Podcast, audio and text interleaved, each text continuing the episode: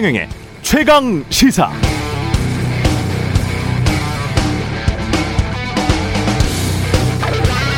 네, 건설협회 건설사들이 짜고 납품 단가를 부풀려서 정부, 공공기관, 민간기업들을 속였다면 국민 세금을 담합해서 착복한 것이고 시장을 속인 것이고 결국은 소비자 시민들을 기망한 것이죠.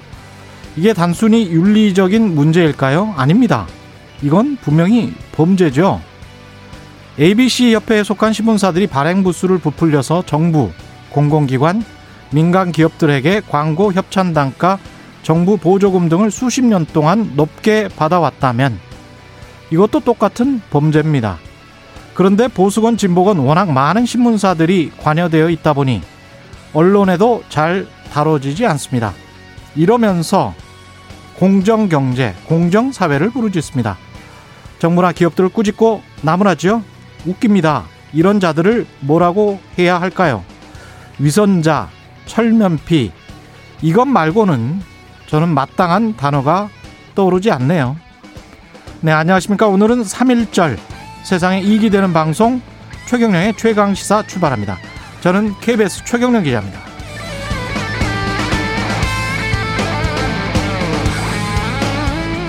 네, 최경령의 최강시사 유튜브에 검색하시면 실시간 방송 보실 수 있고요.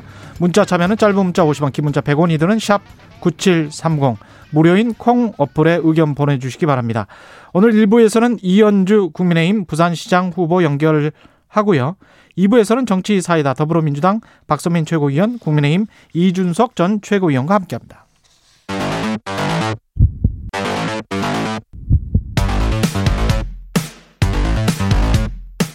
오늘 아침 가장 뜨거운 뉴스 언박싱.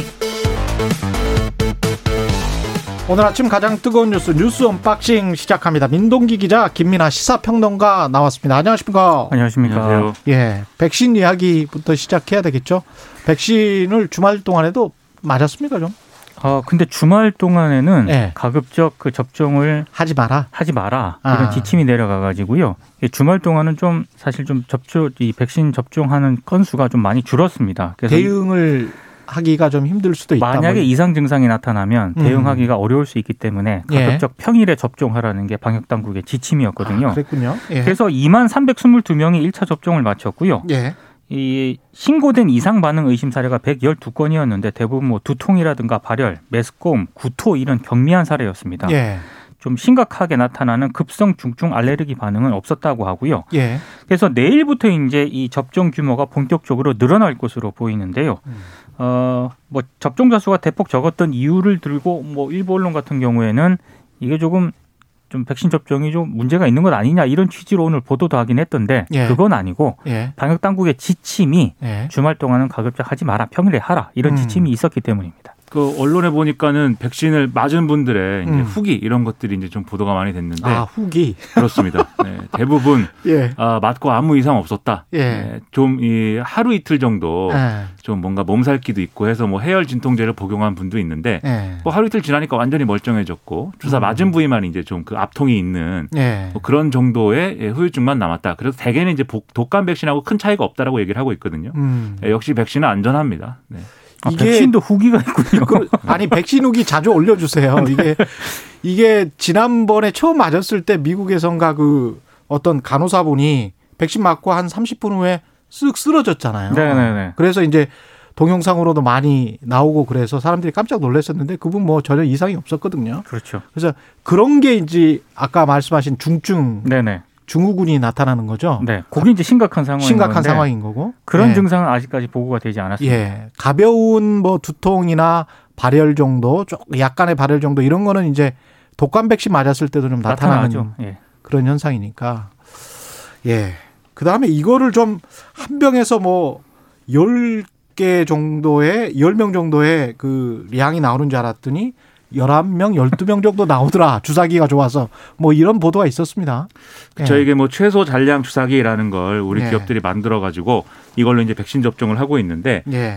원래 주사기는 아무래도 생긴 게 그런 특징이 있다 보니까 예. 기본적으로 주사기에 이제 그 백신액이 남을 수밖에 없는 구조입니다. 근데 이 남는 양을 최소화하는 형태의 주사기를 개발해서 지금 쓰고 있는 건데요. 실제로 해 보니까 아스트라제네카 백신의 경우에는 지금 한 병당 10명한테 접종하게 되어 있는데 예. 거의 뭐 1명 내지 2명 이제 접종할 분량이 남는다 이런 얘기가 지금 나오고 있고 예. 화이자 백신의 경우에는 원래는 이 지침이 5명인데 예. 이 최소 잔량 주사기를 쓰면은 6명까지 접종이 가능하기 때문에 지금 공식 지침이 6명이거든요. 예. 근데 이거 해 보니까 7명까지도 접종 가능하겠다. 해 보니까 이제 그렇다라는 얘기가 나와서 예. 그래서 이제 질병청에서 이제 지금 방역 당국에서 지침을 새롭게 지금 내려보낸 상황입니다. 그게 뭐냐면 주사를 백신 접종을 했는데 남으면 원래는 그게 정해진 분량 예를 들면 화이자 백신의 경우에는 6명까지 접종하고 남았으면 그 남은 분량이 얼마든 간에 폐기해야 되거든요. 그런데 예. 1명 정도 접종할 분량이 남았다고 판단하면 그거 그냥 접종해라 이렇게 지침을 내렸는데 다만 그러면 예를 들면 화이자 백신을 앞으로 7명한테 꼭 접종해야 되는 거냐 그건 아니다. 기본 접종 분량은 여전히 6명이다. 이렇게 지금 지침을 내린 상황입니다. 그러니까 한 사람한테 투입되는 그 투여량은 똑같은데 이게 주사기가 워낙 정밀하다 보니까 한 병에서 한 명분 정도가 더 나올 수 있다 뭐 이런 그러니까 이야기인 거죠. 그 피스톤하고요. 예. 그 바늘 사이에 예. 공간이 거의 없다고 해요. 아, 이 새로운 주사기가 그래서 이제 아마 조금 이렇게 양 자체가 조금 한 명 정도는 더 투입할 수 있지 않겠느냐. 이제 요게 이제 방역 당국의 판단인데 이게 반드시 해야 되는 건 아니고요. 그렇죠. 예. 근데 이쪽 병 저쪽 병 남은 것을 모아 가지고 이제 그건 안 되는 거잖아요. 예, 그 오염 가능성 때문에 예, 안 된다고. 안 되는 거 아니에요? 예. 근데 이제 예. 일부 전문가들은 약간 우려를 나타내기도 해요. 예. 왜냐하면 일단 많이 접종하는 것도 굉장히 중요한 문제이긴 한데 예. 안전하게 접종하는 게 좀 더 중요하다. 그렇죠. 그래서 그렇죠. 예. 화이자 백신 같은 경우에 이게 이런 문제가 있어요. 화이자 백신 같은 경우에는 예. 6명을 접종하게 되어 있는데 지금 7명까지도 가능하다는 거잖아요. 예. 그러면 6명 분량을 처음에 부정확하게 추출을 하게 되면은 7번째 환자가 예. 양 자체가 부족할 수도 있는 그런 문제가 발생할 수도 있다. 그렇죠. 예. 예. 그러니까 아예 이런 부분에 대해서 뭐 정부가 먼저 허가를 내주든가 아니면 정확하게 기준을 제시를 하든가 이런 게 좀 필요하다라고 지적을 하고는 있습니다.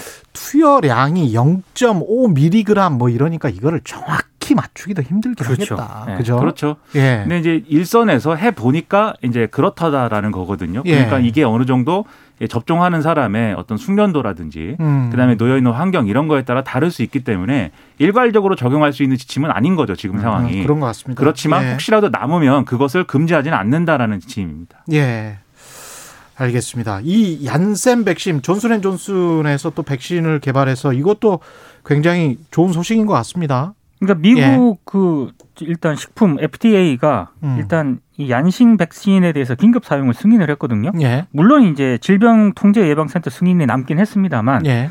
미 FDA가 일단 승인을 하면 사실상 최종 승인을 했다고 봐야 되기 때문에 그렇죠. 일단 미국이 화이자 모더나 백신에 이어서 3번째 승인한 백신이 되는데요. 예. 이 얀센 백신은 한 번만 맞으면 됩니다. 그리고 냉장 보관이 가능하고요. 예. 그래서 백신의 접종과 저장 유통이 매우 편하기 때문에 예. 코로나19 이 국면에 있어서 게임 체인저가 될 수 있다라는 평가를 많이 받아왔었는데 국내 우리 식약처도 지난 2월 27일에 이 얀센의 코로나 백신에 대한 심사에 착수한 그런 상황입니다. 이거 뭐 많이 들여오면 좋을 것 같아요. 지난번에 계약을 12월인가 우리도 네. 한다 그랬었던 것 같습니다. 한국 정부도 600만 명분을 계약한 그런 상태입니다. 잘 되면 좋겠네요. 그다음에 아스트라제네카 백신 같은 경우도 독일 정부도 그렇고 곧 65세 이상도 접종할 수 있다는 거를 발표할 것 같아요. 지금 네. 보니까. 네.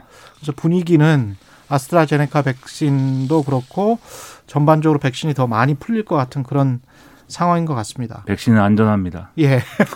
아니 이거 계속 강조해 주셔야 돼요. 네. 예. 전혀 지금 수억 명이 지금 맞고 있는 거잖아요. 수억 명이 맞고 있는 건데 자꾸 그 불안감을 조성할 필요는 없는 것 같아요. 제가 예. 의사 선생님, 전문가분이 예. 하는 얘기를 들었는데 누가 물어봤습니다. 결국 그래서 화이자 백신이나 아스트라제네카 백신이랑 예. 이게 뭐 과학적인 거 다 떠나서 예. 맞는 사람 입장에서 차이가 뭐냐. 예. 그분이 뭐라고 답했냐. 기분이라고 얘기했습니다. 기분. 화이자는 비싼 백신이고 아스트라제네카는 이제 가격이 낮은 것 외에는 결국은 맞는 사람 입장에서 예. 차이 없다. 안전하고 효과가 입증돼 있다. 영국은 이미 수천만 명이 맞았어요. 예. 네. 존슨앤존슨도 싼 백신이기 때문에 그렇죠. 기분이 별로 안 좋으실 수 있지만 한 번만 맞으면 됩니다. 예. 네. 그거는 또 아주 효과가 좋더라고요. 3.1절 집회가 이 와중에 하는 겁니까? 보수단체에서? 법원이 일단 보수단체의 3.1절 차량 시위를 구체적인 수칙을 지키는 조건을 달아서 허용을 했거든요. 그런데 예. 오늘 서울에서 1,600여 건의 도심 집회가 신고가 됐다라고 합니다.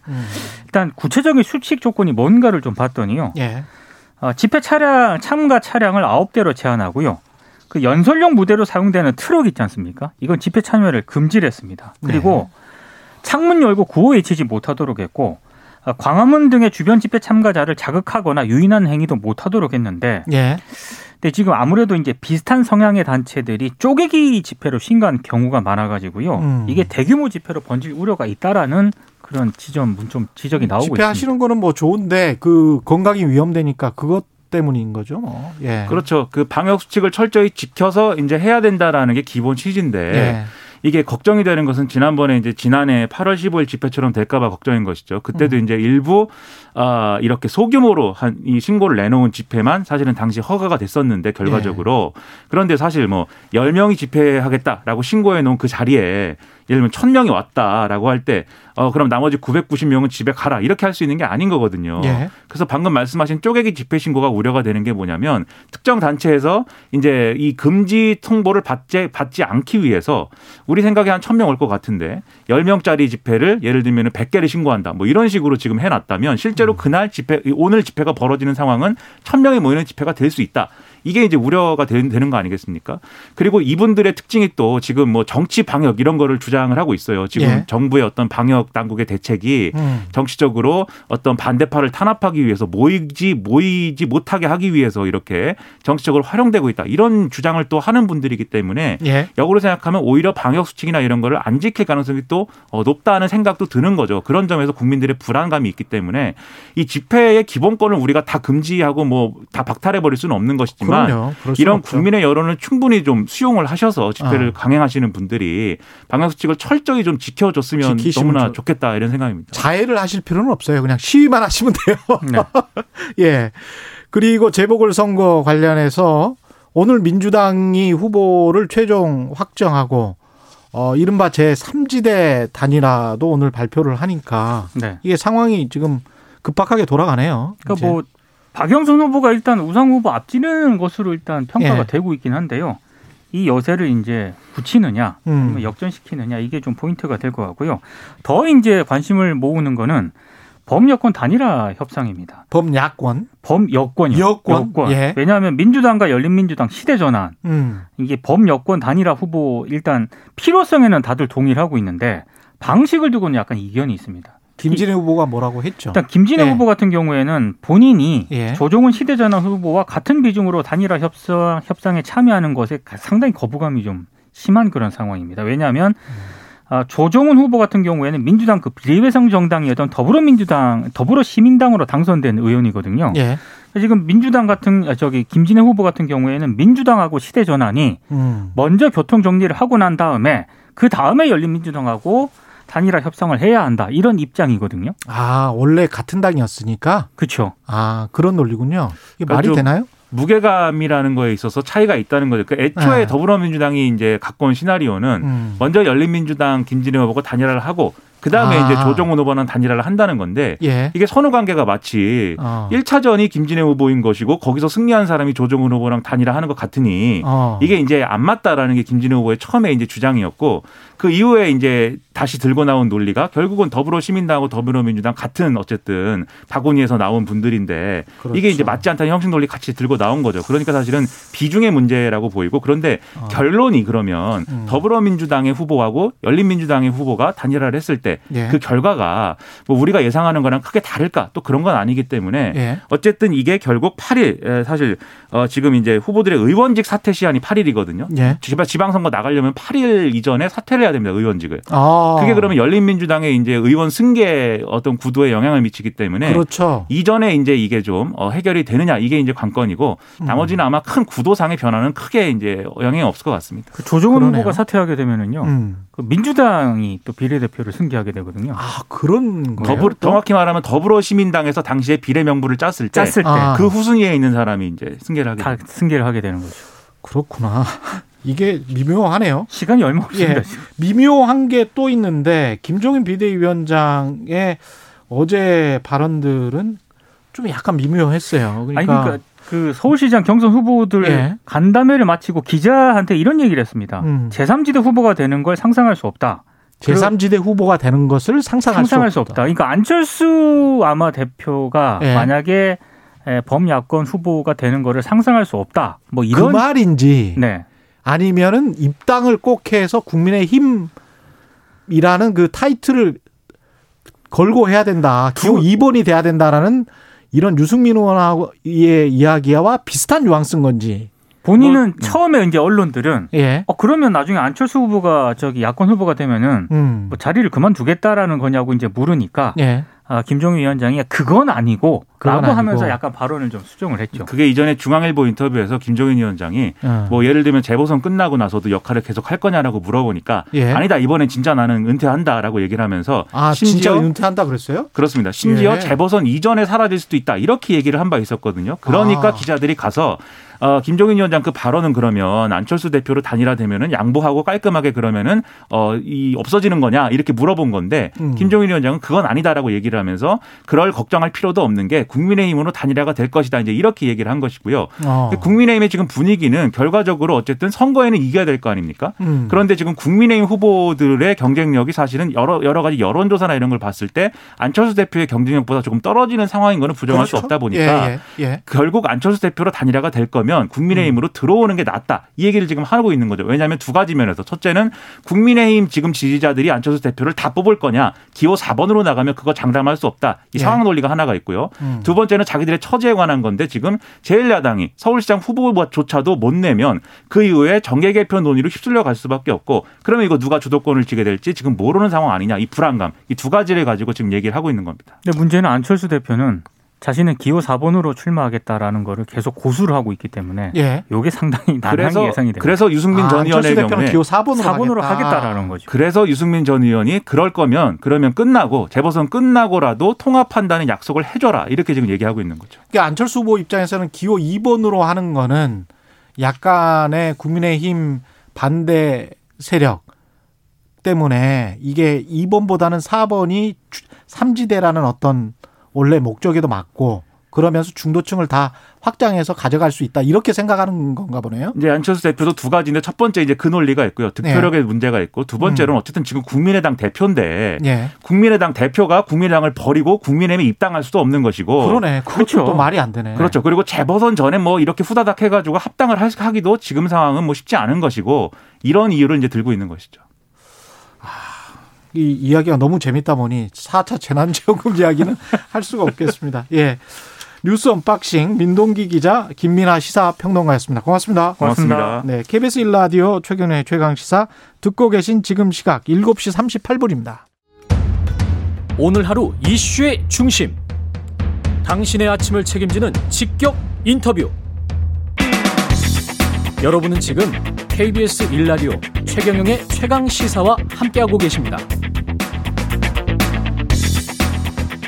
네, 4.7 재보궐선거 한 달여 앞으로 다가왔죠. 국민의힘 부산시장 보궐선거 경선에서 이현주 예비후보와 박성훈 예비후보 간의 단일화 협상이 최종 결렬됐습니다. 그래서 부산시장 경선은 박형준, 이현주, 박성훈 국민의힘에서는 3자 구도로 치러지게 됐습니다. 여기에 지난주 금요일 가덕도 신공항 특별법이 국회 본회의를 통과하면서 부산시장 선거에 어떤 영향을 미칠지도 관심이죠. 이현주 부산시장 국민의힘 예비후보 연결해서 자세한 이야기 나눠보겠습니다. 안녕하십니까?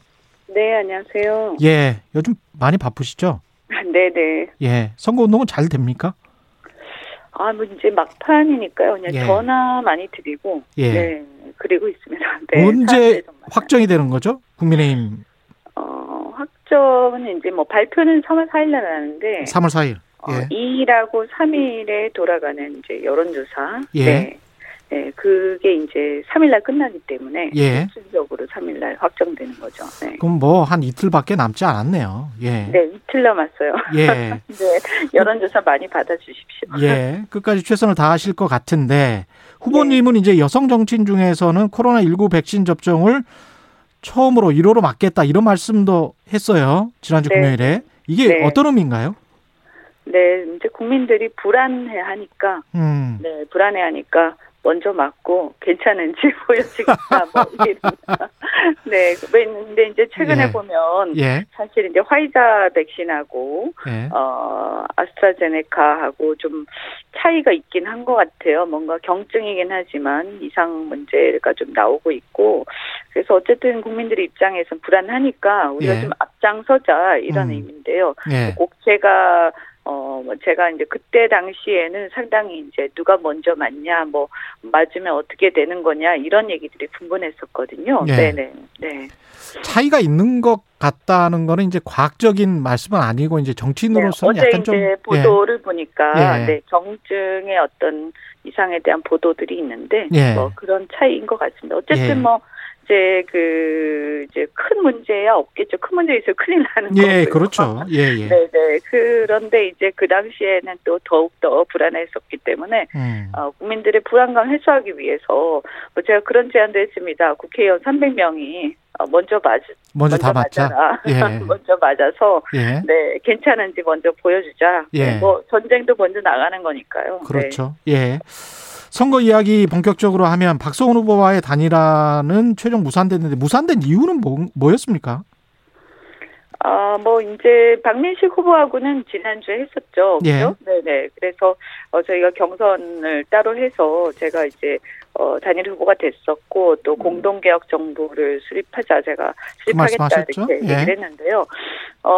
이제 박성훈 후보께서는 이제 큰 취지, 그러니까 부산과 국민의힘의 세대 교체가 필요하고 또 지난 총선에서의 어떤 참패 여기에 대한 책임을 물어야 한다라든가 이런 지난 정권에서의 어떤 책임 이런 것들도 상당히 당의 부담이 된다. 이런 얘기에 대해서는 근본적으로는 찬성을 하셨는데 이제 단일화라는 게 뭐 아시다시피 한 사람으로 좁혀지는 거고 그다음에 이제 그분은 어쨌든 뭐 자기가 이제 신인이니까 끝까지 해보겠다. 싶다. 뭐 이런 게 있었던 것 같습니다. 박형준, 박성훈 그래서 이제 이현주 3자 구도로 됐는데 다른 후보와 비교했을 때 경쟁력, 나만의 경쟁력은 뭐다 이렇게 생각하세요? 일단 이번 선거에서는 전 여성이라는 것 자체가 한 번은 이렇게 그 성추행 선거로 있었을 때 여성, 우리가 이제 좀 뭔가 사회 발전이라든가 여러 가지 혁신을 위해서, 여성 단체장이 한번 나올 필요가 있다. 또 남녀 간에 이런 문제도 있고요. 그리고 또 제일 중요한, 그래서 이제 그 부분에서 저는 보니까 이제 엄마라는 게 큰 경쟁력이라고 생각합니다. 왜냐하면, 부산 같은 경우는 굉장히 하드웨어 중심적인 그런 도시였고요. 그 다음에 이제 제가 실질적으로는 사람들을 정치인으로 많이 기억하시지만, 실제로는 저는 이제 글로벌 경제인 출신인데요. 그래서 글로벌 기업에 주로 있었고, 부산이 이제 제가 태평양 도시국가의 꿈, 이런 이제 캐치프레이즈를 내걸었는데, 부산 굉장히 잠재력이 있는 도시입니다. 그래서, 과거에 제가 어린 시절을 싱가포르에서 살았었는데요.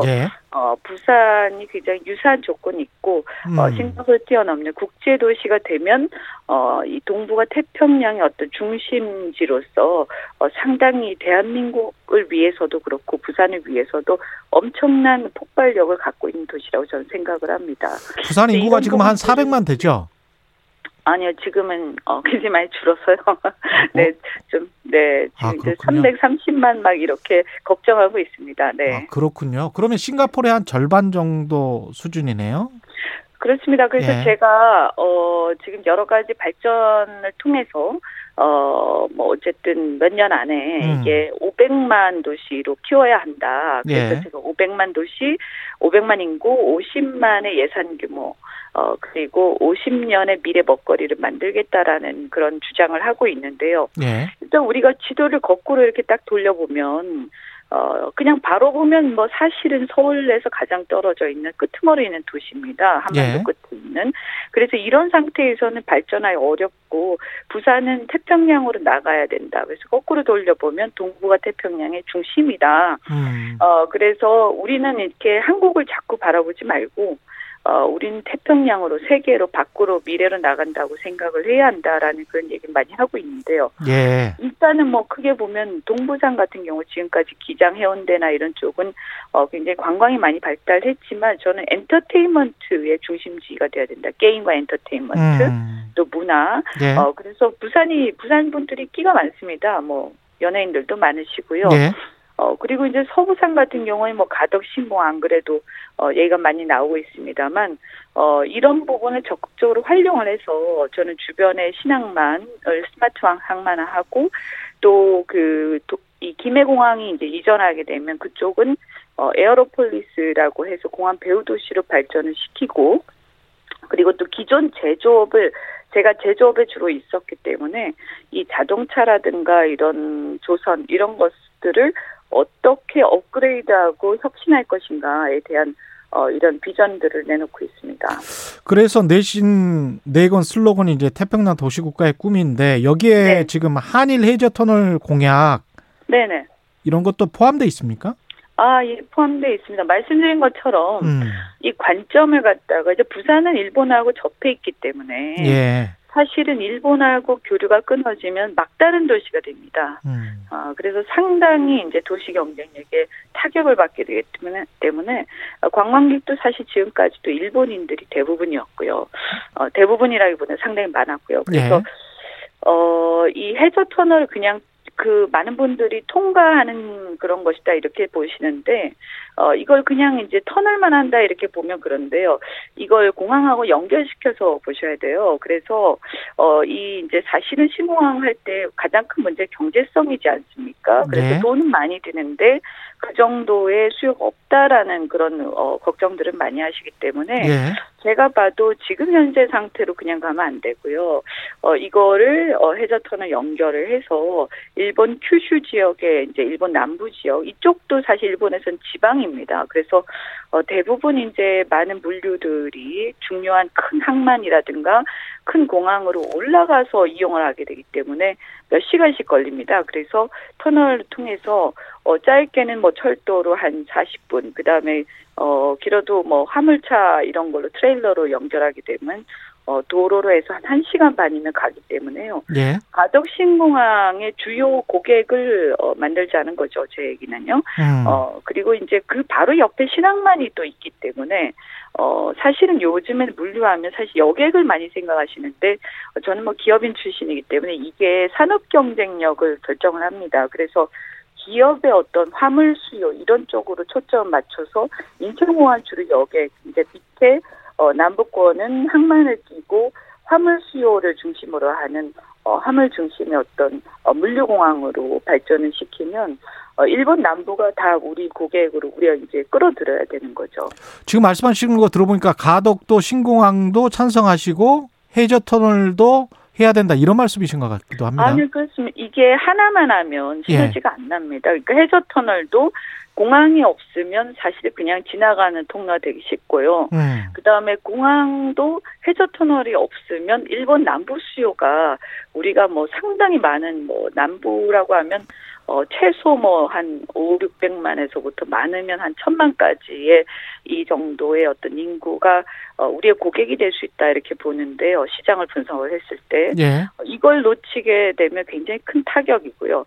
그다음에 이제 무엇보다도 일본 남부의 기업들 입장에서 보면 요즘에는 거의 다 이렇게 택배라든가 이런 온라인 비즈니스가 많이 발전을 해서 사실은 이제 이 어떤 항만보다는 공항, 그러니까 그 비행기로 많이 그 물류를 사용을 합니다. 그래서 기업들도 국제공항이 자기 옆에 있느냐 없느냐가 큰 경쟁력의 차이를 갖고 오거든요. 그런 입장에서 저는 뭐 얼마든지 우리가 수요를 끌어들일 수 있다. 그리고 이게 자칫 우리가 이걸 빨리 먼저 하지 않으면 오히려 일본 같은 경우에는 이제 대륙으로 가는 그 길을 갖다가 사할린을 통해서 갈 수도 있습니다. 그래서 향후에 이제 지금 문재인 정권이 얘기하고 있는 유라시아 철도가 결국에는 어차피 대륙 쪽에서도 일본까지 연결하려고 하기 때문에 이쪽 먼저 잡아서 대한민국을 이렇게 대한민국이 중심에서 중간에서 우리가 잡고 있는 게 중요하지 그냥 놔두면 결국은 저는 살림 쪽으로 연결될 거라고 생각하고 있습니다. 가덕도 신공항 그 특별법이 통과가 됐는데 그게 네네. 선거에 영향을 어떻게 미칠 것 같습니까? 뭐 아무래도 약간은 예. 여당에 유리할 수는 있습니다. 왜냐하면 대통령의 결단이 또 중요한 부분이 있거든요. 예. 신공항요. 예. 다만 이제 제가 볼 때는 그러면 야당이 된다고 해서 이게 안 되냐. 꼭 그런 건 아니지 않습니까? 요즘에 국민들이 그렇게 생각하실 건 아닌 것 같고요. 예. 다음에 야당이든 여당이든 중요한 건 의지라고 저는 봅니다. 의지. 그래서 좀 지금까지도 계속 공약했다 무산돼 왔기 때문에 예. 이거를 아까 말씀드린 것처럼 결국에는 돈 문제거든요. 국비를 예. 그 정도 많이 거기다가 투입하는 게 맞냐. 경제성이 이게 비용 대비 경제성이 잘 안 나온다. 이런 문제라 예. 결국 시장이 할 수 있는 건 뭐냐 하면 아까 터널도 시장 혼자 하는 건 아니지만 이런 주변의 수요를 높여서 경제성을 높일 수 있는 방안. 아까 에어로폴리스 개발도 마찬가지 이유에서 제가 추진을 하는 건데요. 네. 그렇게 함으로써 접근성을 높이고 이 공항이 갖고 있는 약점을 보완할 수 있는 방안들을 시장이 찾아내는 거다. 그리고 이 의지를 가지고 사실은 중앙에서 제대로 안 하게 되면 또는 다른 지역에서 이런저런 이제 이유로 제동을 걸게 됐을 때 그때 시장이 얼마나 강력한 의지로 이런 문제들을 해결하느냐, 그리고 집요하게 하느냐, 저는 거기 달려있다고 봅니다. 방금 이제 여당에 약간 유리할 것 같다. 가덕도 신공항 특별법 통과가 그렇게 말씀하셨는데 이제 대통령이 이제 부산을 방문을 했어요. 네네. 이것도 어떤 영향을 미칠까요? 제가 잠시 이제 아까 말씀드린 게 이제 여당에 무조건 유리하다 이런 건 아니고 예. 그냥 이제 그런 부분은 있겠죠. 그래서 활용을 하는 건데 그런 아까 말씀드린 걸 더 중요한 거는 여당이냐 야당이냐보다는 그 시장이나 이 위정자들의 어떤 의지라는 거 이런 거 하고요. 그다음 대통령이 가덕도의 영향 오신 거는 선거 예. 영향 미치려고 오신 것 같아요. 그래서 예.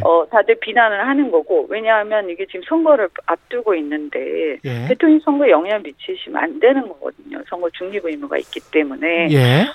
그래서 이제 저는 이렇게 보면 그렇다고 그러면 무조건 와서는 안 된다 이렇게 말할 수는 또 없는 노릇이니까 예. 어쨌든 가덕 여야를 떠나서 대통령 의지를 갖고 있어야 잘 되는 거 아니겠어요? 예. 그러니까 오시는 건 좋은데 야당 인사들도 불렀어야 되는 거 아니냐.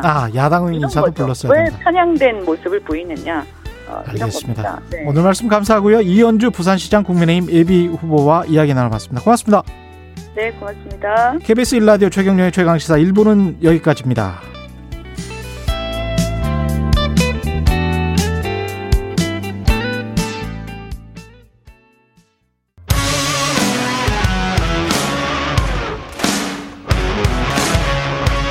오늘 하루 이슈의 중심 최경영의 최강시사.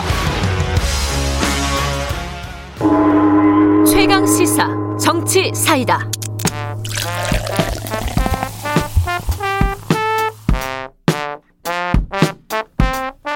네, 답답한 정치, 고여있는 정치, 묵은 정치는 가라. 여의도 정치에 젊은 피가 떴다. 매주 월요일 여야 젊은 정치인과 함께 전국의 뜨거운 현안 들여다보는 박성민, 이준석, 박성민의 정치사이다. 지금 시작하겠습니다. 더불어민주당 박성민 최고위원 나왔습니다. 안녕하세요. 네, 안녕하세요. 예, 국민의힘 이준석 전 최고위원 나왔습니다. 안녕하십니까? 네, 안녕하세요. 네, 최근에 최강시사 유튜브에 검색하시면 실시간 방송 보실 수 있고요. 문자와 콩으로도 참여하실 수 있습니다. 짧은 문자 50원, 긴 문자 100원이 드는 샵 9730 무료인 콩 어플에도 의견 보내주시기 바랍니다. 가덕도 방금 전에 저 이현주 국민의힘 예비 후보와 인터뷰했었는데 확실히 이제 부산에서 출마를 하시는 분들은 국민의힘이건 야권이건 간에 이 가덕도 신공항에 관해서는 그 찬성하시는 그런 분위기네요. 보니까 저는 저희 당에서도 이제 하태경 의원을 비롯해가지고 지금 부산시당 위원장 하고 있으니까 예. 찬성하시는 분들이 있는데 예. 제가 참 난감하지만은.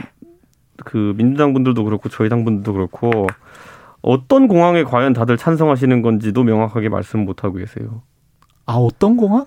그러니까 이번에도 그 국토부에서 공무원들이 예. 보고서 만들지 않았습니까? 예. 거기에 보면은 공항이라고 하는 것은 애초에 지으려면 영동도 국제공항 같은 경우에는 예전에 인천공항이 영종도 국제공항으로 불리던 시절에는 명확하게 김포공항을 대체해가지고 국제선 허브공항을 만들겠다라는 의지가 있었어요. 네. 예, 근데 지금 예를 들어 가덕도항 같은 경우에는 그러면 국제선 허브공항 전용이냐 아니면 국내선도 옮겨가는 것이냐 군공항까지 가는 것이냐 이게 굉장히 다릅니다. 개념이 아직 명확하지가 않다. 그러니까 가덕도항에 찬성하시는 분들도 찬성하시는 이유가 다 달라요. 예. 예를 들어 군공항까지 다 김해에서 글로 빠지는 걸 알고 계시는 분들은 김해 아니면 부산 강서구 쪽의 개발이라든지 이런 것에 있어가지고 지금까지 공항 때문에 좀 피해를 보셨다 생각하시는 분들 이분들 굉장히 적극적이고요. 반대로 이제 또 토목이나 토건 하시는 분들 같은 경우에는 가덕도 해상공항을 하게 되면은 예전에 부산 신항공사 때 그랬던 것처럼 그 바다를 엄청나게 매립을 하게 됩니다. 그런데 그게 이제 매립이라는 것이 사실 엄청난 그 비용이 들어가기 때문에 지역의 건설 경기나 이런 데 도움이 됩니다. 뭐 그런 부분도 있고 다만 또 이제 단거리 국제선 중국이나 일본 자주 가시는 분들이나 아니면 국내선을 이용하시는 분들 같은 경우에는 시민들 예, 그분들 같은 경우에 공항이 멀어지는 거예요. 예를 들어서 지금 사실 김해에서 뜨는 국내선이라 그러면 딱 두 가지거든요. 예. 서울 오는 거랑 제주도 가는 거거든요. 그런데 가덕도로 옮기게 되면 서울 오는 노선은 의미가 없어지게 돼요. 그렇습니까? 그렇죠. 왜냐하면 가덕도까지 가가지고 올라오는 이 그냥 KTX 타고 가면 되니까요. 지금은 비용과 시간 면에서 그래도 KTX랑 경쟁해 볼 수 있다 그래가지고 에어부산 지역항공사가 지금 그거를 1시간마다 비행 노선을 돌려서 꽤 흥행을 하고 있는데 가덕도로 가면은 그 경쟁력을 전면적으로 상실하죠. 그렇기 때문에 지금 지역에서 또 나오는 얘기는 뭐냐면은 김해공항을 존치하면서 가덕도를 국제선 전용공항으로 이렇게 돌리자 이래요. 김해공항을 존치하면서? 예예. 그래서 이제 그렇게 생각하면 또 문제가 뭐냐면은 최 기자님도 아시겠지만 그 허브공항이라는 거는 우리가 이 교통에 쓰던 허브 스포크라는 전략이 뭐냐면은 기본적으로 단거리로 격액을 끌고 와가지고 허브공항에서 큰 비행기 태워가지고 멀리 가는 겁니다. 예. 미국에도 보면 시카고라든지 아틀란타라든지 그런 허브공항들이 있어요. 예. 기본적으로 그러려면 우리나라도 부산에서 만약에 유럽이나 부산에서 미국까지 큰 비행기, 그러니까 멀리 가려면 큰 비행기 띄워야 됩니다. 그렇죠. 보잉 747이나 에어버스 380을 띄우려고 하면 기본적으로 400명, 500명 자리를 채워야 돼요. 그러면은 부산 수요만으로는 안 되고 지금도 인천공항에 가보면 미국 가는 비행기들은 비수기 때 보면요. 거의 한 절반 이상을 중국 분들이 채워요. 이 코로나 전에 보면은. 예. 그런 것처럼 단거리를 모아서 장거리를 띄워야 되는데 그러려고 그러면은 우리나라에서 국내선이나 아니면 단거리 국제선까지 다 가덕도에 몰아줘야 되는 거거든요. 예. 이게 그러니까 도대체 어떤 공항을 하자는 것인지가 약간 애매해집니다.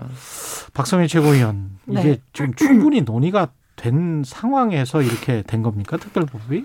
여야가 물론 이제 합의로 통과는 했는데 여당이 주도를 했으니까. 네네. 예.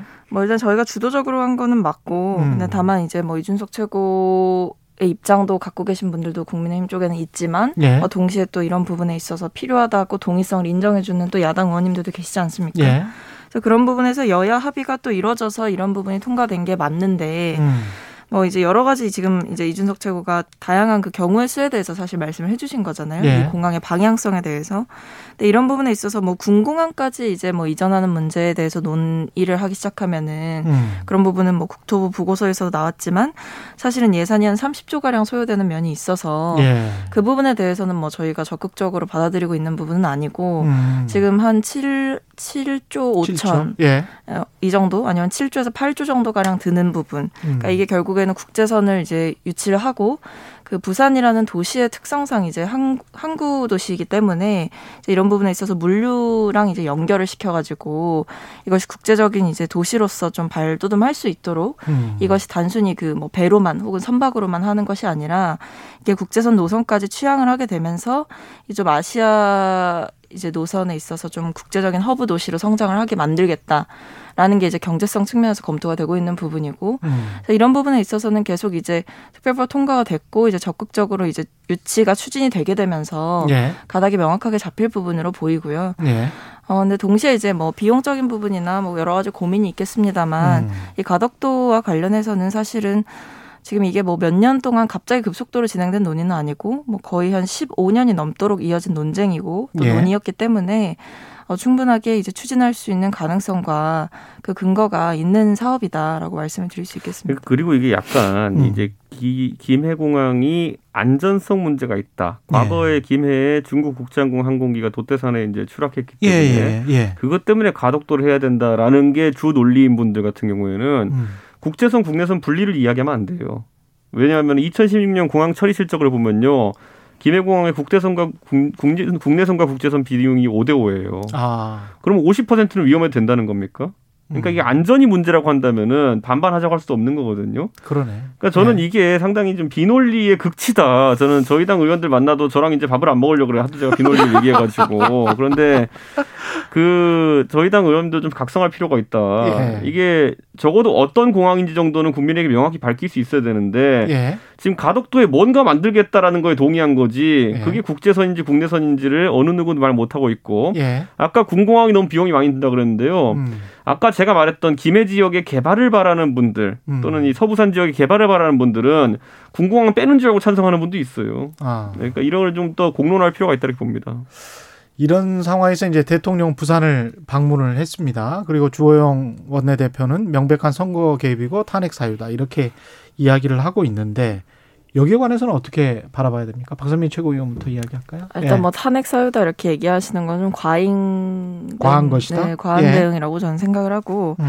그러니까 이게 사실 박근혜 정부랑 이명박 정부 때 박근혜 대통령 그리고 이명박 대통령이 했던 그 활동과 비교해 보면 사실 선거 개입이라고 말할 수 있는 건 그때 과거의 이제 행적들이죠. 지금 일단 문 대통령의 이 방문은 이제 저희가 아무래도 뉴딜 정책이라든지 이런 지역 개발 균형 이런 부분에 있어서 계속해서 현장 행보로 보여왔던 부분이 있고 특히 동남권 메가시티라든지 이런 사업은 국제적으로도 관심을 갖고 있고 국가적으로도 매우 관심을 갖고 있는 사안이기 때문에 대통령의 현장 방문이 뭐 11번째인가로 이미 예정이 돼 있었던 부분이고요. 그러니까 아주 오래전부터 계획이 돼 있었던 현장 방문이고 저희가 뭐 거기에 이제 부산시장 후보를 부른 것도 아니고 뭐 지금 선거가 바로 직전인 것도 아니고 이런 부분들을 여러 가지 고려를 해서 딱 그 정책적인 그 관여자들만 참석을 할 수 있게 행사를 일단 세팅을 했었습니다. 그러니까 이런 부분들은 사전에 결국에 계획된 현장 방문 소통 행보 일종이었다라고 볼 수 있겠고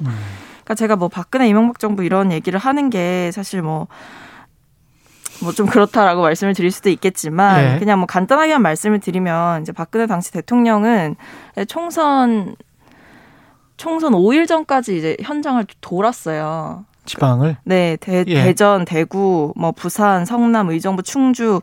그러니까 총선 47일 전부터 시작해서 5일 전까지 한 달 반 동안 15곳을 돌았습니다. 한때는 선거의 여왕이셨잖아요. 그래서. 네, 그래서 사실 이때 박근혜 대통령이셨는데 사실은 선거대책본부장이라고 말이 나올 정도로 이제 이때 명확하게 저는 이런 부분들이 사실은 선거 개입이라고 보일 수 있는 부분이다라고 생각이 들고 뭐 이명박 당시 대통령도 마찬가지로 이제 총선 4일 전까지 은평 루타운 현장을 방문을 해서 노골적으로 이제 선거 개입에 대한 발언을 또 쏟아내셨고 그러니까 뭐 강원도 업무 보고 혹은 뭐 장차관 워크숍 이런 부분들을 뭐 강원도, 경북 구미, 새만금 뭐 이런 쪽을 다 도시면서 이제 명확하게 이제 정치적인 행보를 하신 거죠. 현직 대통령으로서. 원래 저는 이게 문재인 대통령은 부산 보궐선거 지금 이제 41일 남았습니다. 41일 남았고 가셔서 뭐 제가 아까도 말씀드렸듯이 뭐 특정 후보에 대해서 언급하거나 뭐 혹은 특정 국책 사업에 대해서 뭐 지나치게 강조한 부분은 딱히 없었고 이건 한국판 뉴딜의 이제 11번째 방문으로 예정이 돼 있었던 그런 뭐 사전적인 행사였다라고 말씀을 드릴 수 있을 것 같고요. 그래서 저희도 아마 정책위 의장님이 거기 참석을 안 하시고 저희 당에 이제 한국판 뉴딜 이제 본부가 또 따로 있어요. 그래서 거기 이광재 의원님이 또 책임을 맡고 계신 부분이 있어서 그분 참석하시고 이런 식으로 저희도 진행을 했었거든요. 순수한 실무형이었다 뭐 이런 말씀이신 것 같네요. 가가지고요. 원래 뭐 현직 대통령들은 선거에 도움을 주기 위한 행동들을 하는 건 당연지사입니다. 근데 대통령 이번에 문재인 대통령처럼 노골적으로 가덕도가 손을 들고 이러지는 않아요, 보면은. 그러니까 저는 이거는 가덕도 같은 경우는 지금 수십조의 예비 타당성 조사 면제가 걸린 일이기 때문에 이건 뭐 명백하게 특정 사안에 대해 가지고 개입한 것으로 볼 수 있는 것이고 저는 기본적으로 뭐 이 공항이라고 하는 것이 아까 말했듯이 여러 절차를 안 지키고 이제 만들려고 하는 거거든요. 아까 말했듯이 국제선인지 국내선인지 모르고 우선 짓겠다 그래요. 그리고 예비 타당성조사 안 하겠다 그러고 환경영향 평가 정도만 하겠다고 하는데 이렇게 모든 절차를 무시하고 할 정도로 급한 공항이냐에 대해 가지고 만약 그렇게 급했으면은 진짜 네. 항공 수요나 안전 때문에 그랬던 것이라면은 집권하고 바로 했으면 지금 하겠습니까? 이제 집권 1년 남은 상황 속에서 이렇게 한다는 것 자체가 시기가 또 예, 진정성이 없다 이렇게 하고 싶고요.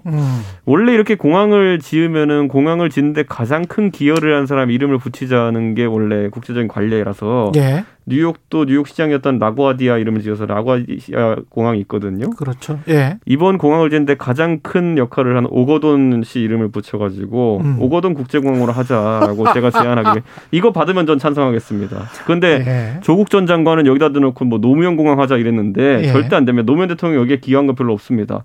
원래 안 되는 거 되게 만들어준 오거돈 시장의 이름 붙여서 오거돈 국제공항 해야 됩니다. 예. 아주 세게 나오시네요. 박성민 최고위원은 아니 뭐 어떻게 받아줄 생각하세요? 여지가 예. 없는 부분이고. 예. 근데 뭐 이름을 떠나서 근데 사실 이게 이 가덕도 논쟁과 관련해서 사실 이게 제가 뭐 몇 년 전에 뭐 몇십 년 전에 나온 얘기다라고 말씀을 드렸는데 예. 이게 살펴보면 이 가덕도 공항이 추진되기까지 되게 지난한 과정이 있었는데 이게 사실은 좀 돌고 돌아온 거예요. 예. 그러니까 이게 명확하게 좀 말씀을 드리면 신공항은 원래 이제 92년에 부산 도시계획에 처음 이제 등장한 내용이었었고, 그러니까 이때는 그래서 부산권 이제 공항을 만들자라는 얘기가 그러니까 애초부터 시작이 됐던 부분이에요. 근데 이게 이제 장기적 비전으로 좀 밀려났다. 아무래도 공항을 짓는 것 자체가 쉽지가 않은 내용이다 그렇죠. 보니까. 예. 근데 노무현 대통령 때 이런 부분을 다시 이제 주장을 하시게 됩니다. 근데 이때 이러고 나서 이제 이명박 정부로 들어서면서 이때 영남권 신공항에 대해서 이명박 정부가 언급을 하는 거죠. 예. 영남권 신공항을 비틀면서 이제 가덕도랑 밀양 이 사이에 이제 경쟁 전선이 형성이 됐던 부분이고, 그다음에 이 이후에 박근혜 정부 시절에 이제 이 둘 다 어떻게 보면 백지화를 시킨 거죠. 박근혜 정부가 이 가덕도와 밀양이 경쟁하고 있는 부분을 백지화를 시키고 예. 김해로 이제 확장을 하게 됩니다. 그러니까 이런 부분들이 사실은 애초부터 이제 시작은 부산에 대해서 부산의 짓자라는 얘기가 있었고 거기에 대해서 타당성이 충분히 있었기 때문에 그 논의가 시작이 됐는데 이명박 정부나 박근혜 정부를 거치게 되면서 이게 사실은 추진이 돼야 될 것들이 추진이 안 되고 이제 밀양으로 이제 뭐 밀양이라든지 아니면 김해라든지 이런 쪽으로 틀어서 좀 추진이 됐던 부분인 거거든요. 예. 그러니까 이게 사실 지난한 논의의 과정이라는 게 이제 매듭을 지을 때가 왔다라고 저희는 판단을 한 것이고, 그러니까 예. 처음 시작과는 달리, 그러니까 처음에 논의가 시작됐던 그 부산 계획에 대해서, 부산 도시 발전에 대해서 얘기를 하던 그 계획이랑 달리 이게 좀 정치적으로 이 부분이 이용이 되면서 좀 김해공항이라는 좀 무리한 이제 결정까지 나오게 된 거죠. 그러니까 사실은 이게 결국에는 가덕도를 두고 지금 정치적으로 논쟁이 되게 많이 이루어지고 있는데 이거는 지금 정치적인 논리로 이제 희생될 부분은 아니고 예. 오히려 이제 과거에 추진을 했었던 그리고 과거에 이미 충분히 계획적으로 검증을 받았던 그러니까 비정상의 정상화를 하는 과정이다라고 예. 봐주시면 좋을 것 같습니다. 아니 근데 저는 이게 얼마나 비논리적인지 그냥 단적으로 설명드리자면요. 대한민국 지도를 머릿속에 한번 그려보십시오. 밀양과 가덕도 중에 울산에서 가까운 곳은 밀양입니다. 예, 그런데 그 예전에는 단체장이 바뀌기 전에는 밀양에 울산이 찬성하다가요. 예. 이번에 민주당 송철호 시장이 당선된 이후로는 울산이 갑자기 가덕도에 찬성해버립니다.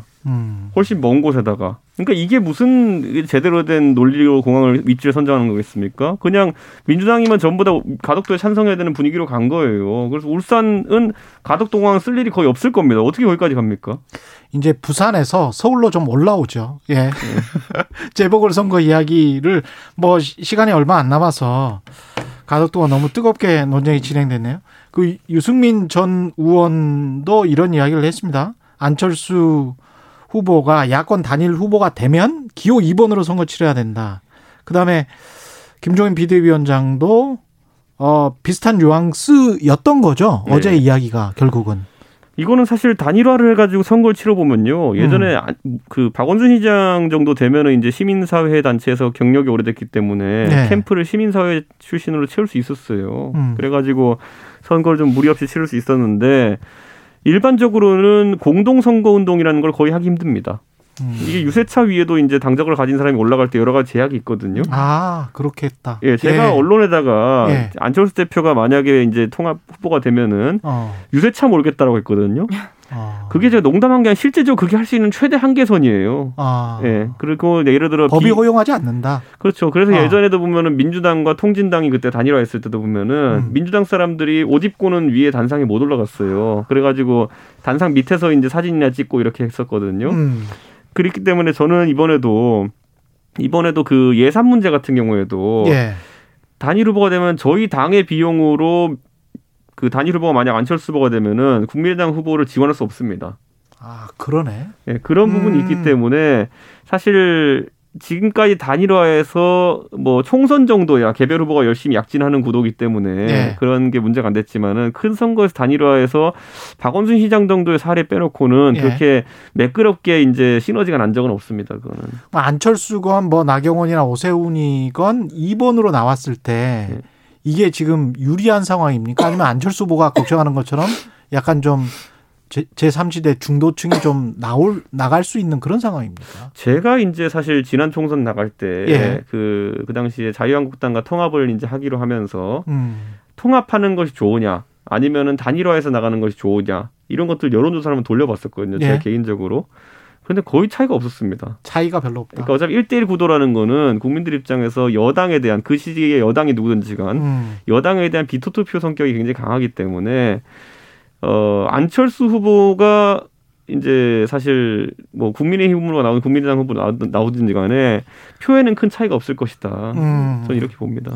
여당 같은 경우는 잘 진행되고 있습니까? 별로 약간 좀 불협화음이 있는 것 같아요. 김진회 후보. 이제 뭐 아무래도 열린민주당 측에서 이제 요구하시는 부분들이 있는데 그걸 저희가 완벽하게 수용할 수 있는 수준은 지금 아닌 것 같고. 아, 그래요? 네, 지금 일단 공식적으로 보고가 이루어지고 있는 건 아니지만 이제 물밑 작업을 이제 진행하고 있는 부분 속에서는 아직 그렇게 뭐 타협점을 찾아서 이게 원활하게 진행되고 있는 건 아니다. 근데 다만 뭐 그 절차에 대해서는 계속 논의 중이고 뭐. 뭘 제일 김진회 후보가 요구하는 것 중에서 뭘 제일 받아들이기가 힘들어요? 민주당 입장에선? 뭐 저도 정확하게 이제 이거를 세부적으로 지금 듣고 있는 상황은 아니에요. 근데 이제 조금 더 이제 구체화가 되면 이제 말씀을 해주시겠다, 뭐 보고가 오겠다 이런 상황인데 일단 뭐 열린민주당 측에서 뭐 토론의 횟수라든지 뭐 이런 부분에서 저희랑 좀 이견이 있는 것 같습니다. 뭐 정확한 횟수 정도는 모르겠지만. 아니 그 3월 8일까지 김진회 의원 사퇴 안 할 거니까 그 전까지 배짱 플레이 하겠죠 민주당이. 뭐 그 복잡하게 얘기합니까? 네,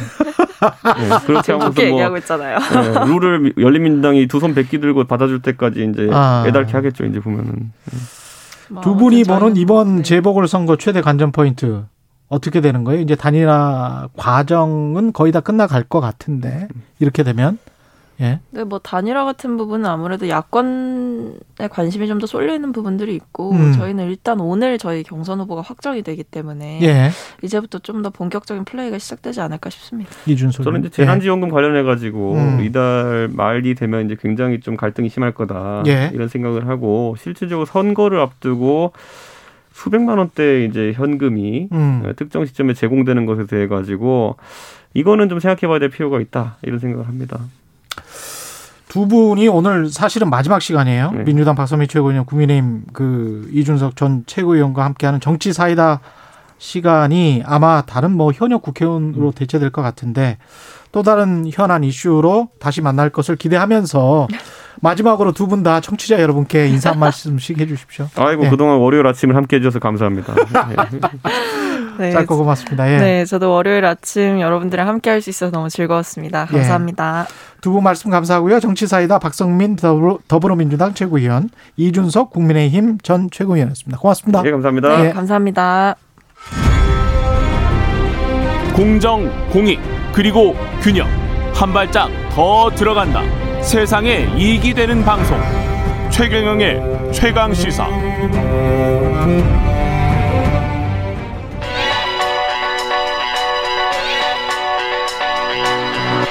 최강 시사 김한의 눈.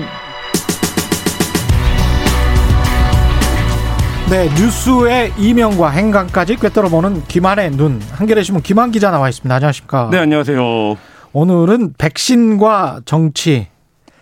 네. 아, 이게 사실 백신 가지고 이제 정치 이야기하는 게 저는 참 마음은 별로 좋지 않습니다. 예, 왜 이런 것까지 정치에 이용돼야 되나 뭐 네. 이런 생각도 들고요. 네. 결국 뭐 정치가 네. 한정적인 자원을 정당하게 배분하는 행위, 그렇죠. 라는 이제 철학적 의미를 갖는다고 볼 때 뭐 네. 기억하시겠지만 보수 언론들이 불과 이제 몇 개월 전만 해도 백신이 왜 이렇게 늦냐 이런 보도를 막 쏟아냈습니다. 그랬죠. 네, 근데 최근에는 뭐 국민이 실험체냐 이런 보도를 쏟아내고 있는데 백신이라고 하는 과학적 물질은 성질이 변한 게 없는데, 그렇죠. 네, 이게 과연 이 백신을 둘러싼 정치적 입장이 달라진 이제 대표적인 사례라고 보여지는데요. 그리고 방역 전문가들도 백신 전문가들도 이게 아스트라제네카 관련해서도 효과가 65세 이상의 논란이 있는 것이지 안전은 전혀 상관이 없다, 똑같다 이런 네네. 이야기인데.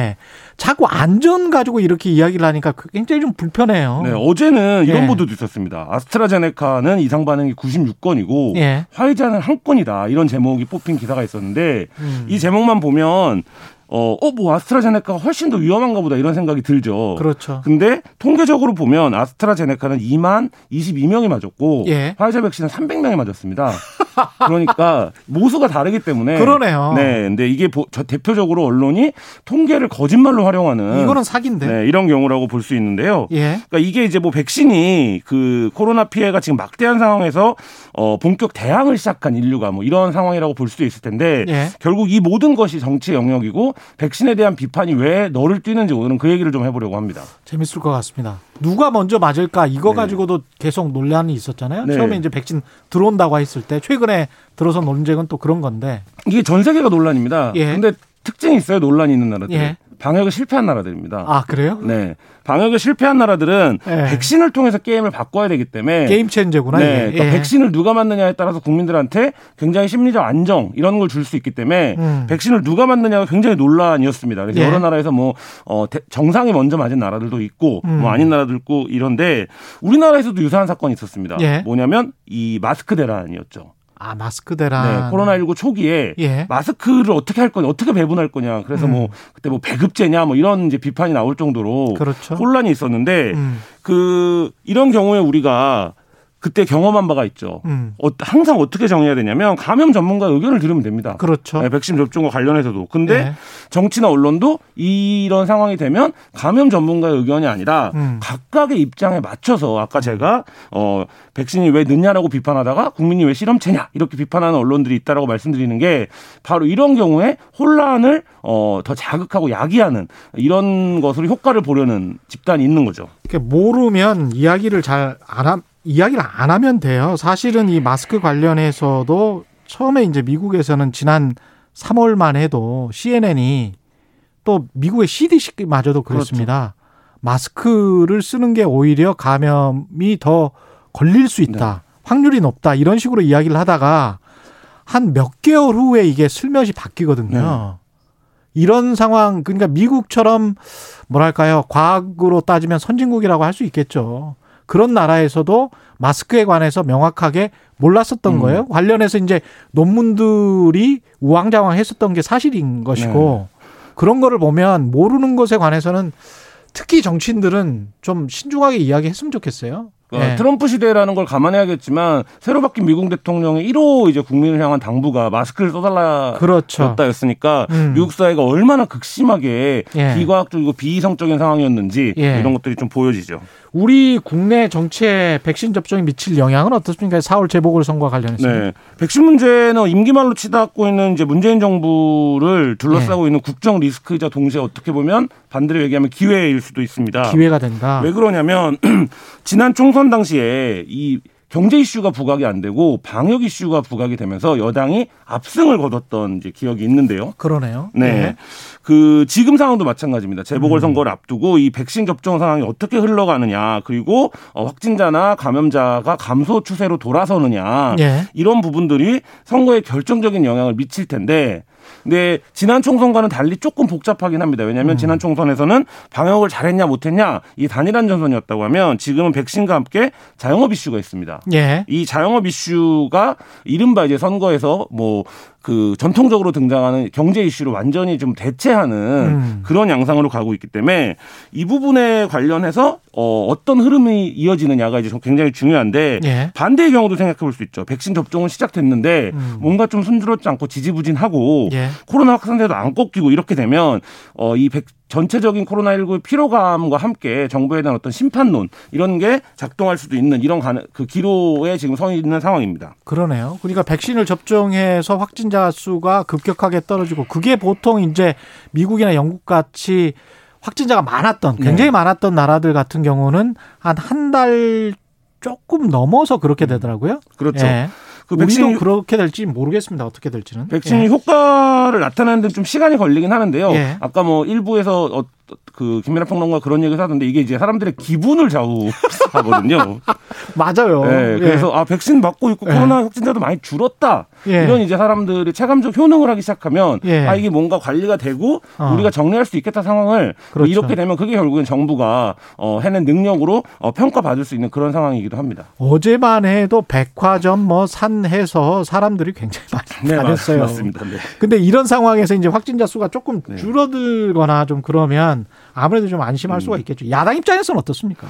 아스트라제네카 백신에 대해서 왜 이렇게 공격이 거센가. 예. 이게 결국엔 제가 오늘 백신과 정치관계를 말씀드린다고 했는데 결국 아스트라제네카 백신에 대한 공격이 예. 정치적인 겁니다. 라는 이제 생각인데요. 예. 무슨 얘기냐면 뭐 아스트라제네카 백신이 임상에서 실험자 수가 적어서 뭐 65세 이상이 불안전하다. 뭐 유럽의 나라에서도 여러 문제 제기가 있다.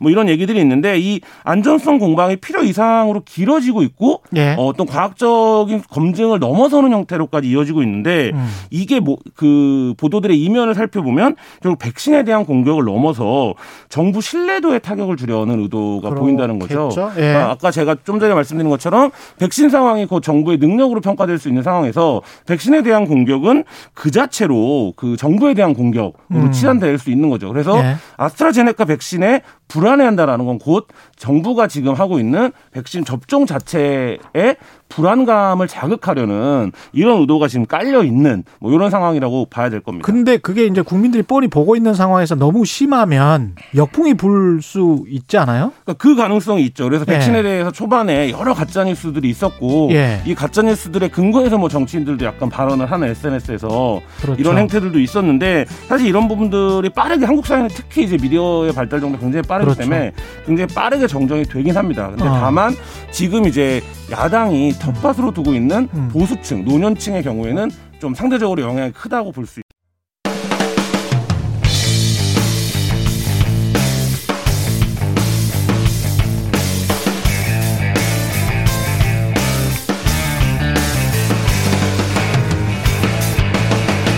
최경영의 최강 시사.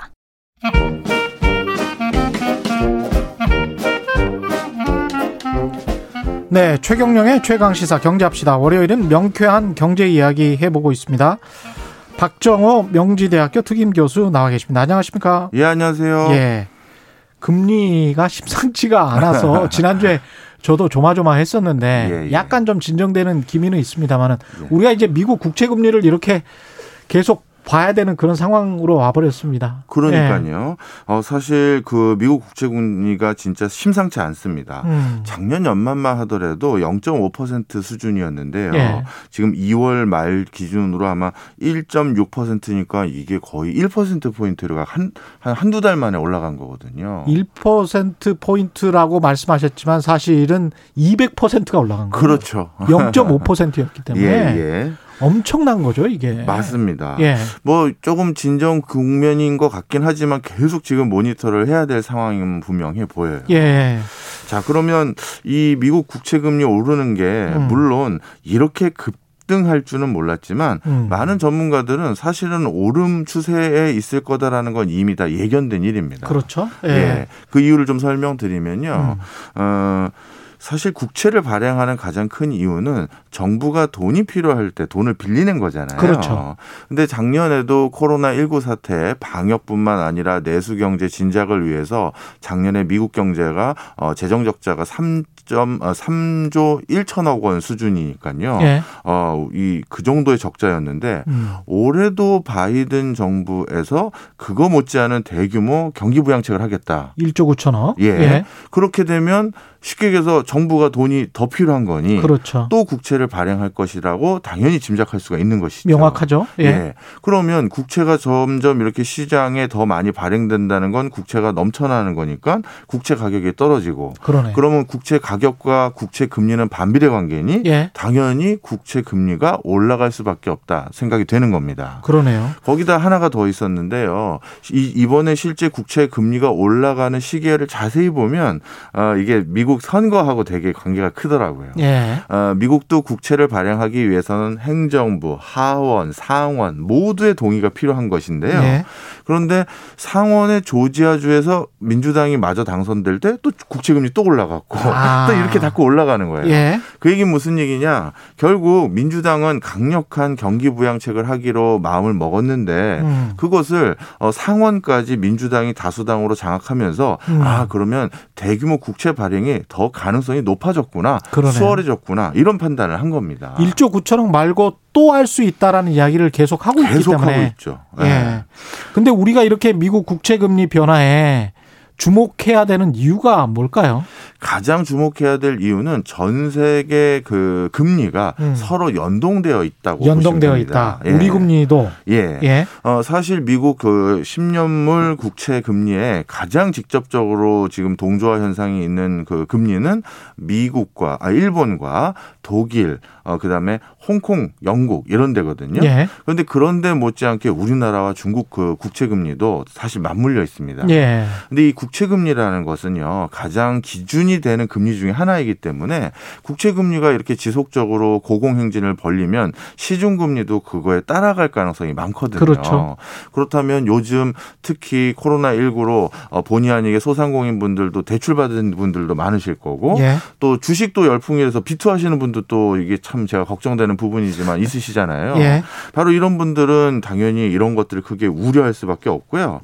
더 크게 이제 가장 금리에 주목하는 분들은 예. 역시 주식 투자하시는 분들이죠. 그렇죠. 지금 말씀하신 것 쭉 정리를 해보면 미국 국채금리가 올라가면 한국을 포함한 주요국의 국채금리가 올라가고 시중금리가 올라가면서 우리 서민들의 대출금리가 대출금리는 시중금리의 영향을 받기 때문에 그렇죠. 예, 기준금리의 영향을 받기도 하지만 기준금리가 올라가지 않는 상황에서도 시중금리가 올라가면 대출금리는 올라가는 것이거든요. 네. 그러면서 이제 우리 서민들한테 영향을 미치고 게다가 이제 그동안에 자산 투자를 굉장히 많이 했어요.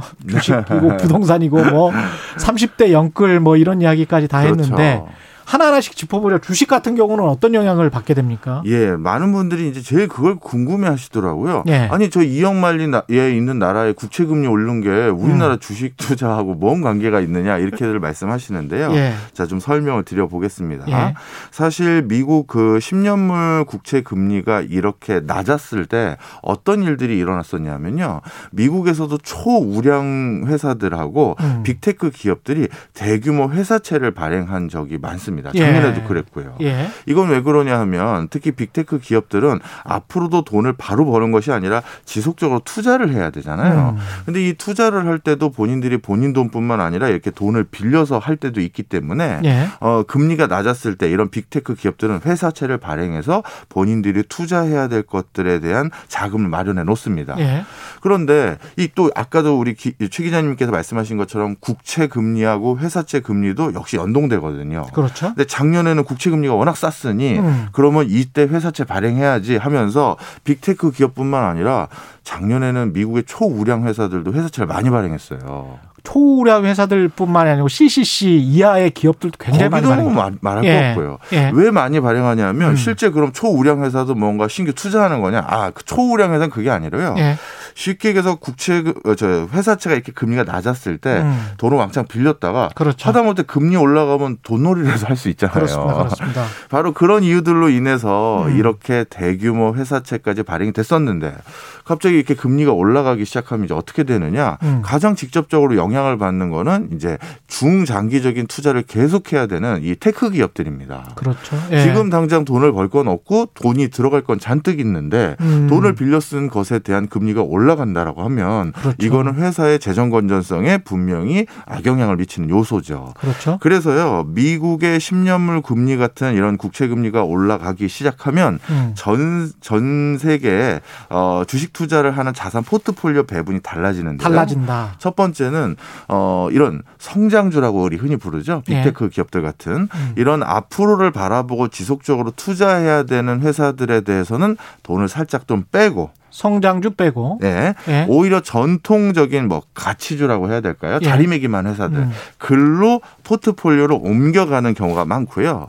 또한 이렇게 미국 국채 10년물이 금리가 올라가게 되면 미국 시장에 돈이 다시 몰리게 됩니다. 그렇죠. 쉽게 얘기해서 금리라는 것은 결국 미국 그 국채 금리라는 것은 달러의 가치가 올라갔다는 것이랑 똑같은 건데. 그렇죠. 예. 그렇다면 해외 시장에 투자해놨던 많은 투자자들이 달러 가치가 다시 올라간다고 하니 차라리 우리 본국으로 돌아가자 해서 뉴욕 증시나 나스닥으로 올 가능성이 있는 거죠. 그러면 이머징 마켓이 빠지겠죠? 그렇죠. 예. 실질적으로 미국의 국채 금리가 올랐을 때 우리나라를 비롯해서 이머징 마켓의 주가 지수에 영향을 많이 받았었거든요.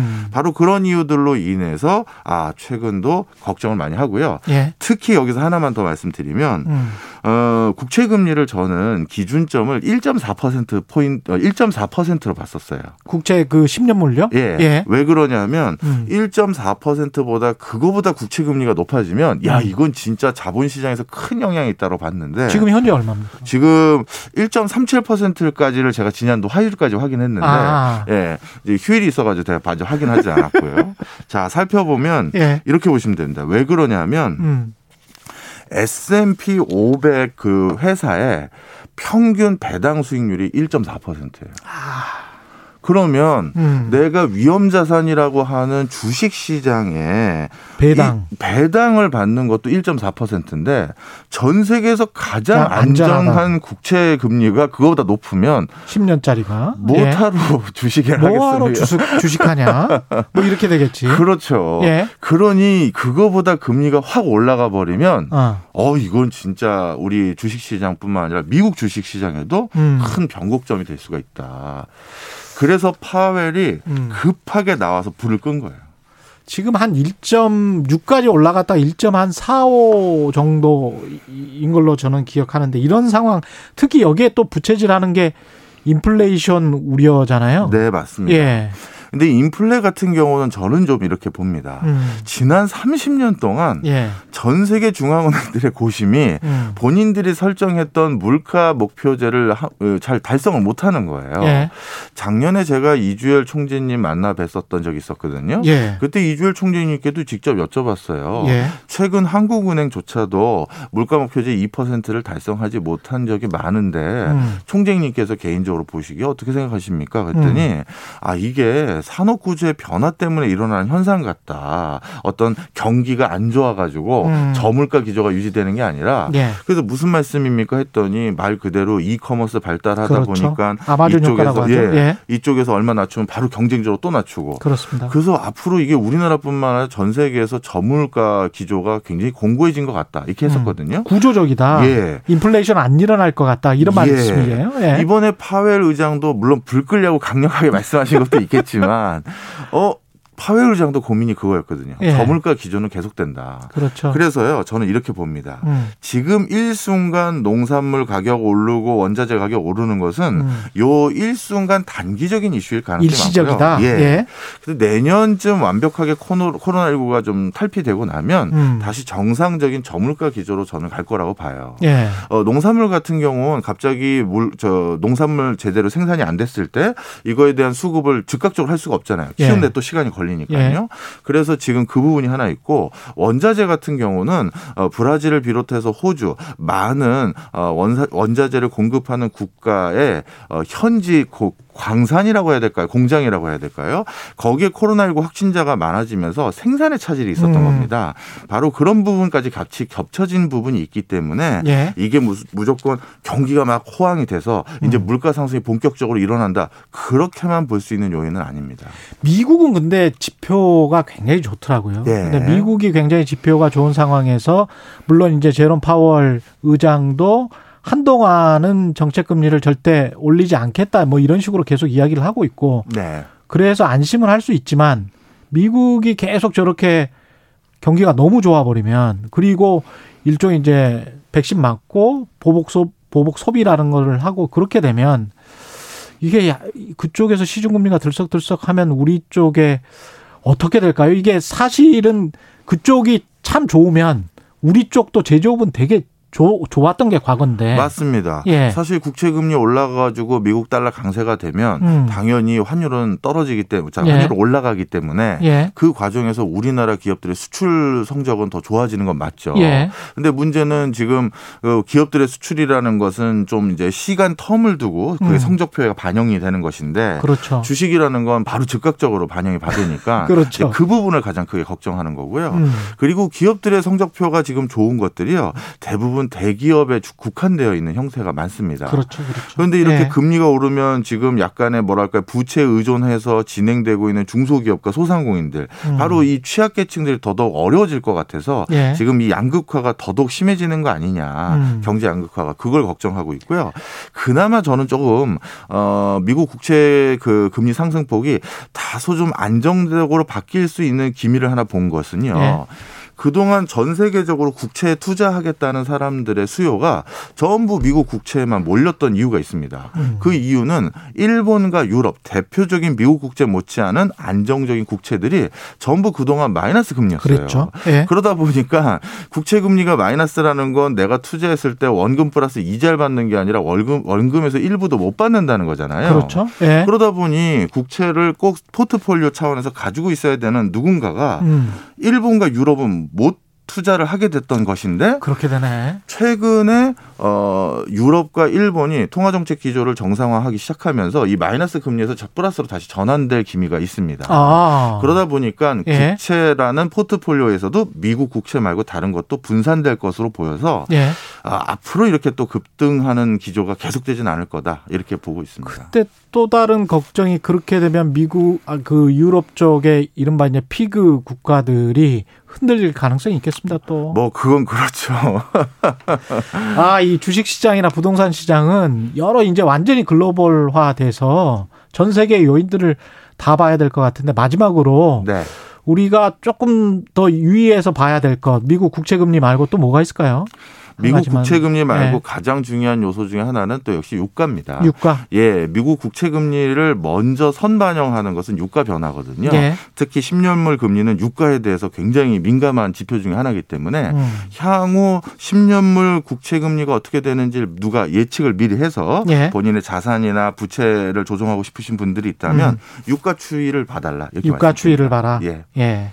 유가 추이를 보면 알 수 있다.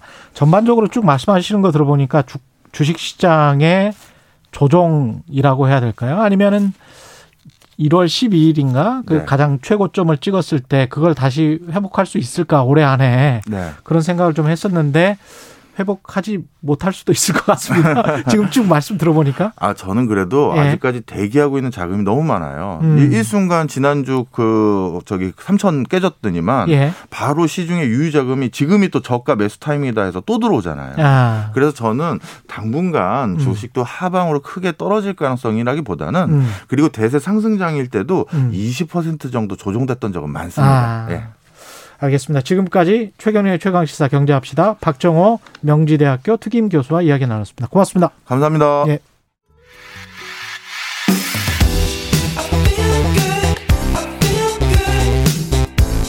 세상에 이익이 되는 방송 최경영의 최강시사.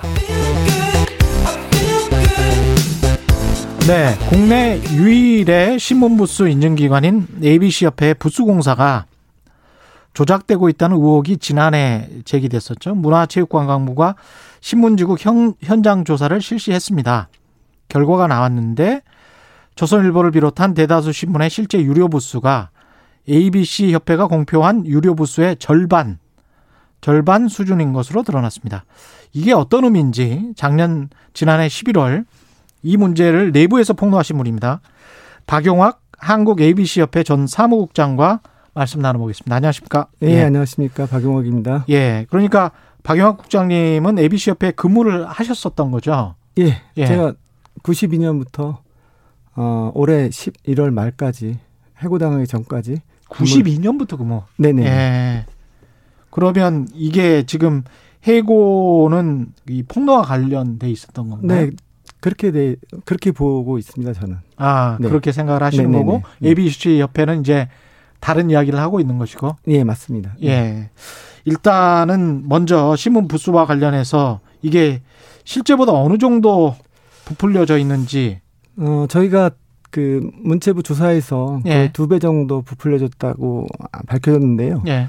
저희들도 내부적으로 이렇게 여러 가지 데이터를 분석해 봤을 때 예. 그게 거의 비슷하게 맞지 않는가 하는 생각을 하고 있습니다. 예. 이게 부수가 부풀려졌다는 게 어떤 의미인가요? 그러니까 100만 부를 내가 발행한다. 네네. 그 정확히 수치로 어떻게 됩니까? 조선일보 같은 경우는 가장 큰 회사니까. 조선일보 같은 경우는 지금 한 120만 부 정도를 발행하고 있습니다. 발행한다고 본인들이 예. 이야기를 하고 있죠. 예. 예. 그런데 우리가 ABC협회가 발표한 부수는 한 116만 부 정도? 116만 부. 예, 예. 예. 그렇게 발표를 했는데. 발표를 해왔고. 예. 문체부 조사 결과로 봐서는 예. 한 58만 부 정도. 58만 부. 예, 예. 그냥 뭐 한 절반 정도. 이게 유료보수고. 예, 예. 실제 유료보수다라고 이제 검증이. 그러면 거의 나머지 60만 부는 어떻게 되는 거예요? 아, 60만 부는 지금 이제 지난번에 또 다른 조사에서 한 36% 정도가 파지라고 그랬거든요. 바로? 예, 그러니까 파지라는 의미는 신문 지국에서 쓰이는 용도의 그런 신문이 있고요. 예. 그렇지 않고 바로 그냥 그 포장이 뜯기지 않은 상태에서 폐지 상으로 가는 게 약 36%라고 지금 그 조사가 됐습니다. 비닐 포장이 뜯기지 않은 채, 예, 그 아는 채? 예, 다 합치면은 주일간지 거를 다 합치면 100만 부 수준이 아니겠느냐. 라는 얘기가 있거든요. 이게 이제 조선일보뿐만 그런 게 아니고 뭐 한겨레나 경향 이런 쪽도 다 예. 마찬가지입니까? 예, 맞습니다. 예, 맞고요. 예. 제가 그 한 4년 전인가에 그 조사를 하는데 특정 신문이 부수가 너무 많이 올라가니까 현 회장이 저한테 공사원 교육이 잘못됐다고 하면서 그거를 나머지 3개 정도 지국이 남았으니까 예. 네가 수습해라라고 저한테 한 적이 있습니다. 예. 그래서 제가 그 담당 공사원들을 불러서 현재 공사를 어떻게 하는지를 제가 한번 들어보니까 예. 아주 문제가 있더라고요. 그래서 제가 그 공사하는 방향을 이렇게 진행하면 된다라고 이렇게 하라고 얘기를 하고. 공사라는 게 공식적으로 조사를 한다는 예, 거죠. 공공조사라고. 공공조사라는 예, 거죠. 예, 예. 했는데 신문사에서 저희한테 그 ABC협회 예, 보정 자료라고 해서 그 뭐를 제출했어요. 근데 예. 서울에 있는 지국임에도 불구하고 분국, 지방에는 분국이 있거든요. 이를테면 군 단위에서 면 단위로 분국을 둬서 군 읍에서 관리 못하는 신문을 면에서 관리할 수 있도록 그렇게 자그마한 하부 조직을 두는 지국들이 있거든요. 그런데 예. 서울은 그런 게 없거든요. 그런데 서울임에도 불구하고 분국이 있다 주장하면서 한 달에 얼마 일정 금액이 수금되는 어떤 그런 통장을 제출을 했어요. 그래서 저희가 이거 워낙 분국은 만약에 정상적이라면 일정한 금액이 들어오거든요. 예를 들면 20만 원, 20만 원, 30만 원 정도 들어오는데 이거는 그게 아니고 매달 한 몇천 원씩 몇만 원씩 이렇게 왔다 갔다 하는 겁니다. 예. 그래서 제가 이거 이상하다. 이건 정상적이지 않다 해서 그거를 폐지값으로 나눠봐라 그랬더니 정확히 그 신문사 거기 지국에 들어오는 부스에 한 절반 정도의 양의 금액이 되더라고요. 절반 가까이 되는. 그렇다면 그 지국은 예. 이제 그냥 그 파지 말고 또 지구에서 사용하고 남은 용지도 있거든요. 예. 결과적으로는 한 50% 정도가 파지 및 폐지로 해서 판매되고 있구나 그렇게 추측을 했었거든요. 그때 당시에도. 근데 이게 지금 네. 저 청취자분들이 어떤 의미인지 잘 모르실 것 같아요. 그러니까 그렇죠. 예. 발행 부수가 원래 한 120만 부다, 116만 부다라고 네네. 신고를 했는데 네네. 실제 유료 부수는 60만 부다라고 네네. 하면 네네. 이게 돈으로 따지면 네네. 이 정부 광고도 받아갈 거고 네네. 공공기관, 기업 네네. 광고 다 받아갈 거 아니에요. 맞습니다. 네. 그래 광고비를 더 많이 받아간다는 의미잖아요. 그렇죠. 실제보다 결과적으로는 이제 실제로 발표한 부수의 절반이라고 하면은 그 발표한 부수를 믿고 광고를 집행하는 사람들 입장에서는 예. 일종의 참 속았다는 느낌이 들겠죠. 그러니까 일면에 우리가 뭐 한 2천만 원을 준다. 네네네. 일면에 뭐 2천만 원을 준다고 하면 그게 원래 한 1,000만 원만 광고를 줘야 되는 건데, 그렇죠? 광고 네네네. 단가가. 네. 지금 이 식으로 그 계산을 한다면 그렇지 않습니까? 네네. 100만 보가 50만 보면 네네. 예, 2천만 원, 1,000만 원만 줘야 되는 거고, 그럼 광고주가 기업뿐만이 아니고 정부 공공기관까지 다 들어가 있기 때문에 네네. 국민 세금이 그냥 일반 신문사들에게 네. 부당하게 넘어가 버린 거 아니에요? 가능성이 있습니다. 그래서 제가 한 2년 전에 예. 문화체육관광부 과장을 만났을 때 과장이 제일 우려했던 부분도 그 부분입니다. 그렇죠. ABC 예. 부수가 문제가 돼서 이제 문화체육관광부 같은 경우는 정부 광고 대행기관이거든요.